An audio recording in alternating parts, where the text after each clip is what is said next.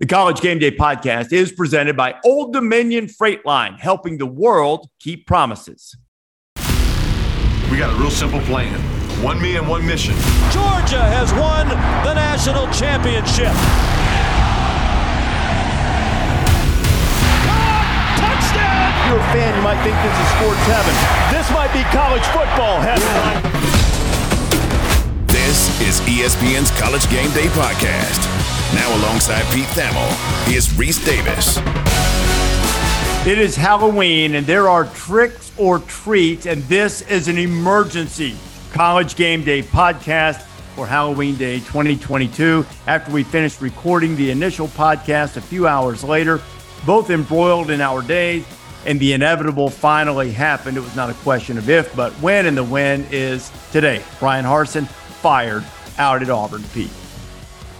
Well, Rece, uh, I think this day was imminent from the day that the university announced its inquiry in February into Bryan Harsin's, uh, into the rumors about allegations that were completely untrue and unfounded. Um, basically, that Auburn showed their cards at that point when they decided to run that inquiry into Bryan Harsin based on no evidence and no reality that they didn't want him as the coach. Mm-hmm. And by doing that, they essentially sent this season off the rails as a sacrificial lamb. They killed this recruiting class. Now, look, a new coach can come in and it's a new world with the portal, but they are at last check either last or second to last in the SEC in recruiting right now. So essentially, Auburn so badly wanted to get rid of Bryan Harsin that they have sacrificed a year, essentially, a season and a year of football in order for this moment to come. So the moment is here. This is not a surprise when we look back at the great moments of Auburn dysfunction, think about Jetgate, obviously. I do think this uh, non lay affair Harsin would probably be among the top moments of Auburn dysfunction because it's pervasive. This isn't just a crazy AD or crazy booster. This went right from the top of the administration and swept all the way through. And um, uh, yeah, look, no. you you grew up in Alabama. This your your wife went to Auburn. Rece. This none mm. of this is new to you no. as it is uh, as it is no. unfolded. I'll be curious your your take on it. Well, it's it's sort of par for the course, and I've said this many times. There are wonderful, wonderful people at Auburn, ton of them, but there are also people who have clout, and that has moved around as to which group or a group of boosters or uh, cabal of boosters or whatever. It's moved around the power structure from time to time, but they're always they always have to have their bidding done one way or the other, and they will resort to various means to ensure that that happens. What happened to Bryan Harsin in the offseason was disgraceful. I mean, despicable. You don't want him, pay the man his money. That's what, I mean, you end up having to do it anyway. Just just say, you know what, we didn't want this, and send him on his way. Instead, they, you know, they did something nefarious and unfair, and, you know, if it, if somehow, and it won't, but if somehow it's proven that they had grounds for that and couldn't prove it, then I'll apologize. But right now I won't. I thought it was disgraceful what they, what they did to him. And, you know, he stood tall through it, did the best he could. You know, they lost a bunch of double digit leads too. So he, he's not without blame here, mm-hmm. but I don't think it had risen on the field to be the level of a fireable offense. They just didn't want him. Now they're going to go after somebody else, and they've got their new AD, John Cohen from Mississippi State, and fitting that they play this week, right? To yes. Auburn to Mississippi State, yeah. and see how uh, how Cohen's going to dress this week. But at least he doesn't have to go in and doesn't have to go in and fire the coach right off the bat. So uh, they did that for him, and now he will, I'm sure, with um, plenty of influence from others, will make the next coaching hire. And it, it begs the question as to whether this will be an autonomous decision or as, as much as these things are uh, by the new athletic director or whether or whether he's in place as some past Auburn athletic directors have been to do the bidding of, of what's asked. And, you know, it, it's an interesting thing. Yeah. And, and I think, Rece, in, in that regard, I'm sure that Allen Greene was given all the assurances, right? You know, you can go you can go back all the way uh, all, all the way through. Um, you know, it's it's just they'll give John Cohen autonomy until the first thing goes wrong. And it, it, will be interesting to see with a new president there, President Roberts, who's a lifelong Auburn guy. He, you know, went. I think he's a Notre Dame grad, chemical engineer, um, but has been at Auburn for a long time. It'll be interesting to see if this time is any different. Um, I don't have any like glaring reasons to think it would be, but as as we pointed on this podcast, I tend to trend a little bit cynical. Um, I don't think John Cohen, who you know is a former head baseball coach at both Kentucky and Mississippi State, um, I think he's a pretty strong person. Like this isn't this isn't let's hire the interim and and and, and boss him around and do what mm-hmm. we want again. Mm-hmm. And I do think that is a statement from Auburn. I will say this: for as badly as Auburn has mishandled the past seven or eight months, um, from the top of the administration on down, I do think the last 72 hours have actually played out pretty well and given a little dollop of hope for the future. Um, they, you know, very deftly brought Cohen in. Um, they they had swung and missed on a few other big fish when they did get Cohen, so they went after real candidates to be their athletic director. They got a guy who knows the SEC, is familiar with the SEC, and knows up close all the issues he's going to be facing because he's been in the same division of them as the AD for seven years, but he's also been the baseball coach. When John Cohen was a baseball coach at Mississippi State and you'd go to football practice, he was there every time. It was almost mm-hmm. like he was a football assistant. He was around when Mullen was the coach quite a bit. Um, and he grew up in Tuscaloosa. He obviously knows and really understands the dynamics of, of, of SEC football. So when you look at not ha- you know hiring Cohen and doing fairly deftly, not eh, you know they hired a search firm from the outside to run the search they hire a qualified competent strong athletic director and then the president very deftly today i think everybody was surprised at the moment that the harsin news dropped. They they very cleanly part ways with bryan as clean as you can. Now again they're eating 15.5 million dollars uh, over seven and a quarter of which I guess is going to be due within 30 days. So it'll be good Thanksgiving at the Harsin House once the pain of losing the job goes over, because that's a mm. that's as good of a that's as that's as that's as swift and stiff as an exit fee as as you're going to you're you're going to see in the uh, in the short term, especially the within 30 days part. And then they you know they they will announce on Monday night that John Cohen officially is the AD, and they can just kind of push on and uh, and and move on. Um, I think two things worth noting here, and, and this triggered in my mind because of the because uh, the buyout. One is people are like, why are they paying Bryan Harsin so much money? Well, it's the school's reputation that demanded it pay that much money because they saw what happened to Gus Malzahn. They saw the quick hook on Gene Chizik. They have seen the rampant dysfunction for two decades at Auburn. So you have to guarantee a giant part of a long contract because people know how notorious you are for a quick hook. So that's sort of Auburn paying for its sins. Now, why did Auburn hire Bryan Harsin? Because when they went after Steve Sarkisian, Billy Napier, and Brent Venables, they said, no, thanks. I don't want those mm-hmm. problems. And they all went and got very good jobs. Um, in you know better jobs quite frankly in in in other places and so this is where auburn is and i think some of the steps they've taken a strong ad an outside search firm are are acknowledgments of boy we've messed this thing up to mm-hmm. a pretty to a pretty high level. And we can't trust the outside forces the jimmy ranes the raymond harberts the bobby lowders the the the names that have sort of swirled around that program and had varying levels of uh, of, of influence. And you know bruce pearl was obviously very public about wanting rich mcglynn and well bruce pearl should. He's gotten in boatloads of trouble. He's had assistant coaches arrested and he's still the auburn coach. So i would want the guy who's been my administrative asbestos to be my boss too. So yeah, it's yeah it's true. I mean, it's, it's all true. Yeah. Yeah. So yeah. here we are with here we are with Auburn pushing forward, and there's an outside voice and a voice that on paper is positioned and wired to push back at the forces. But. I, again, I trend a little cynical. We joke about that sometimes on the podcast.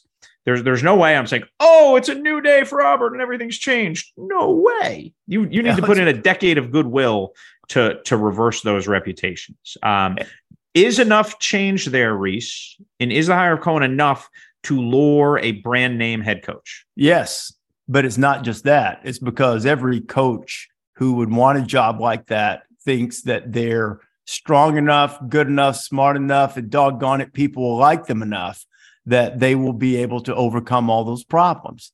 Um, now, it didn't work with some of those guys that you mentioned. I don't know uh, for sure if it was because they sensed that Uh, Allen didn't have the support from the power brokers there. Um, you know, I, I've made it no secret. I'm very friendly with Allen Greene, Think the world of him. Think that he is, even despite the Auburn uh, situation, that he's still um, a powerful force, a rising star in the industry. But you know, and he certainly Bryan Harsin wasn't necessarily his first choice, but it might have been under other circumstances because he and I talked extensively about that during the hiring process. And he had met Harsin several years before that and was wildly impressed with him. And I think he understood the, I don't think I know he understood the challenges of fit. Um, but how much of those things that you've talked about, how much have they contributed uh, to the difficulty that that Allen had, the difficulty that Bryan Harsin had, and how much of that will be alleviated now that they have seen that again. Uh, I don't know how many times you have to burn your hand on the stove, but they've seen again that this causes them problems. Obsession with Alabama causes you problems. You can you can aspire to beat them. That's great. You should do that. That's what every that's what Georgia's done. But Georgia has done it by not overreacting, of building their own program by you know finding the right guy and put it pooling the resources behind it and having the goal of not just beating Alabama, but of aspiring to something larger. And Auburn's potential is evident because through all the dysfunction, through all of it, uh, they won a national championship with Gene Chizik. They played for one and came within what 13 seconds of winning another one under Gus Malzahn, and came a game away from getting into the playoff in all likelihood in 2017 if they could have beaten uh, Georgia for a second time, but they they couldn't. So, you know, they've had success in spite of themselves. And if they get aligned, I mean, I think they could have success. And I think a lot of coaches realize that. And I think that there are some prominent coaches, even within the SEC, who would probably take that opportunity. I, I want to digress just for a second, something completely completely off topic. Um, but I just saw an Instagram post a little while ago from Ole Miss football where they had some video of their head coach Lane Kiffin, and it was set to the music of uh, "Separate Ways," which I believe is by Journey. Uh, that you know, I shouldn't even. I don't even know why I brought that up. That doesn't have anything to do with what we're talking about. Wink, wink. But it was an it was an accident, I'm sure. But I was like, I looked at that post and I was like, really? But anyway, uh, you well, know, that, that, he's going to be a target, point. right? He, make, he's going to. Yes. I'm going to make one more point about Cohen here, and then we'll talk some names. If I can play host for a second on you, sure. This is this is now the forces of Auburn that scared off the you know the other handful of very good coaches the last time. You know, we're wait and see on whether those will change. One thing I do think coaches will be attracted to is the fact that Cohen was a coach. Mm-hmm. Coaches like working for guys who've been coaches because they feel like uh, generally coaches feel like a lot of modern athletic directors are like guys with MBAs who came from the ticket office or they're external fundraisers and they don't understand truly how coaches are wired and what makes coaches tick. Again, is that going to be a huge factor? No, but I do think that is something that makes the Auburn job a little bit attractive is that there's a guy who who at least they feel like coaches will feel like they can connect to and could connect to coaches in the process.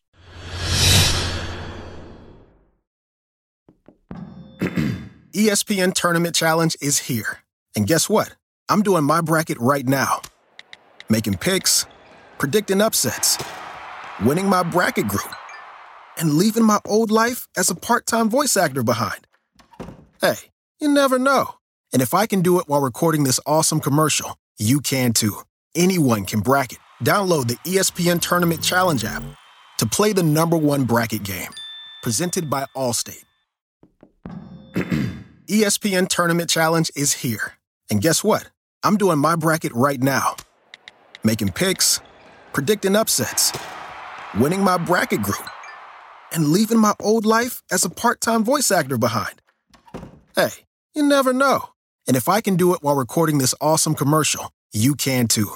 Anyone can bracket. Download the ESPN Tournament Challenge app to play the number one bracket game. Presented by Capital One.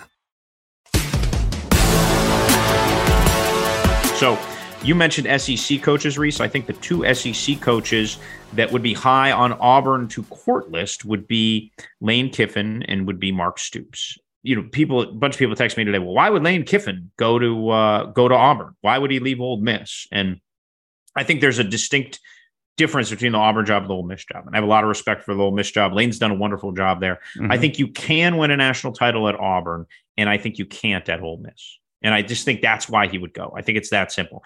Auburn has done a good job and is really starting to bunker up in getting resources together for NIL. And I think if you ask John Cohen why he leaves and when he gives his initial comments, I think NIL will be a big part of that reason. And then Kentucky, Mark Stoops has done a great job. It's super stable. Working for Mitch Barnhart's like uh, you know putting your investments in bonds, right? It's mm-hmm. just solid. It's steady. You know, once a decade he barks at Calipari and the world like freaks out because he's just uh, he's as benign of an athletic director as there is in college athletics. So now, do you trade that for the volatility historically of Auburn, knowing you have maximized Kentucky football? You passed Bear Bryant. All right, like I don't know how much more you can do. Um, mm-hmm. Auburn is not going to be afraid to pay in this cycle. The the double digit millions is not something they're going to be afraid of. So um, those I think those two guys are uh, you know are, are are are factors. And then to go outside of the sport for a second uh, on his on his couch in the greater Charlotte area, I think Matt Rhule would have to be a target that you would have to go after very hard. Mm-hmm. Uh, well, I I was advocating that USC go after Matt Rhule, and it became a bit of a running joke on uh, game day that I thought Matt Rhule should take all of the jobs. Um, but uh, that would be that would be a, a brilliant hire if they. And I know that there's some thought, and, and maybe you've even expressed this that Matt maybe want to take a break and do television for a little while. And I always think it's a really good idea for coaches to do that after they get whacked. But Matt's sort of taken a good portion of this season off, so it might be a little bit different. And maybe going back to college is is back in his back in his comfort zone. Um, I'll I'll be really look. I don't I'm, I don't have the inside information that you do. This is nothing more than speculation, wild podcast speculation, and gut feel. I think he's going to be Lane Kiffin. Um, you know, I, I may be wrong um, because you know I know Ole Miss will probably really try very hard, do everything they can to convince him that he can win a championship there and that they will pay him and they're committed to, to whatever he wants there. So, but I, th- I think my gut is that will be the number one target and the, and maybe the safety school, as it were, the coaching equivalent of having a safety school in the applications process is probably Hugh Freeze, right? I mean, yes Yes. I mean, because I, I think Hugh Freeze's name would, would be in there. I think if there were other outside candidates or internal candidates, Hugh Freeze may have a better shot. Um, I don't know anything about the John Cohen Hugh Freeze dynamic, but I do know right, one was yeah. in Starkville for a while and one was in Oxford for a while, and things did not go well between those schools. Yeah. If you remember, not only was there the uh, the NCAA sanctions that came down during Freeze's time, mm-hmm. uh, but there was also there was also like a nasty NCAA case infighting, the case of Leo Lewis. yeah. Like it was like it was like a three year melodrama. Even for like that rivalry is one of the nastiest rivalries in college football. It's just one of like the you hate your neighbor kind of rivalries, and that was a particularly contentious moment during that. So uh, look, John Cohen's a smart guy. He's going to be able to look at this analytically, but I would imagine there has to be some some just some lingering feelings from that very contentious time. Well, so. that's that's a that's a great point. A lot of times in college sports, bygones will be bygones when it comes to this. You you keep up with the contracts so well. How much is Auburn paying people not to coach, or do we know the real figure on that? Because I I, I think this might this might predate Gus. I mean, one of the oddest things to me is that when guys have gotten whacked at Auburn, they don't leave. Man, I mean, yeah. yeah. I mean, Tommy lived there. Yeah, well, yeah. Tommy, he, state senator from there. Yeah, yeah. I mean, not state senator. He's a, obviously a congressman, uh, yeah. and I believe his address is still in Auburn. I know he has a place there. Yeah, he he has, and and Chizik was there for a long time. Chizik's kids went to school there. Uh, maybe Terry Bowden was the last, last guy to bounce up and uh, bounce out, and maybe since you bring up and maybe Terry Ryan Harsin might already be in a U-Haul, by the way. Yeah, he so probably I don't think yeah. he's sticking around. no, I don't think village. he'll stick around either. But he might be in thing- Oklahoma by now. I, I don't know if Lane Kiffin will t- be offered the job, if he'll take the job or not, but I want to offer him, since you brought up Tuberville, one really sound piece of advice.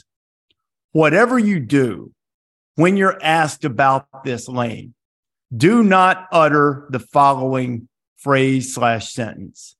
The only way they're ta- taking me out of Ole Miss is in a pine box. Just don't do that.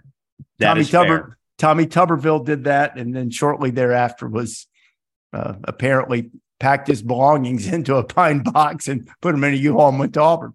So The river. That was when he was the. Riverboat Gambler at Ole Miss because they'd play on Thursdays and he'd onside kick so people would watch. Um, there's a joke there about his senatorial career, but I'm not going to make it. So, um,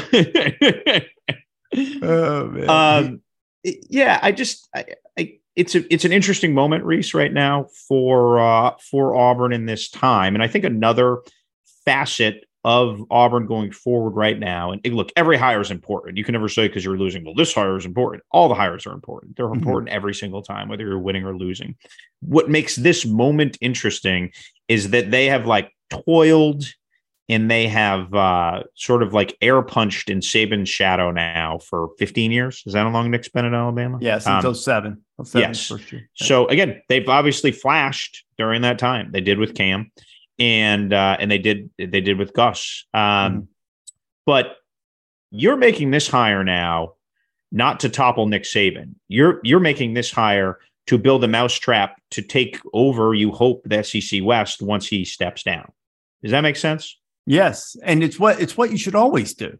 Yeah. I mean, because if you if you fixate on a you can use them as a standard in a bar and the rivalry is always going to be important, but you should always be trying to maximize what you want to accomplish without what what is the old saying comparison is the thief of joy. Mhm. and there hasn't been a lot of joy uh, you know around auburn in the last you know there's been flashes the last 15 now 16 seasons since nick has been at alabama.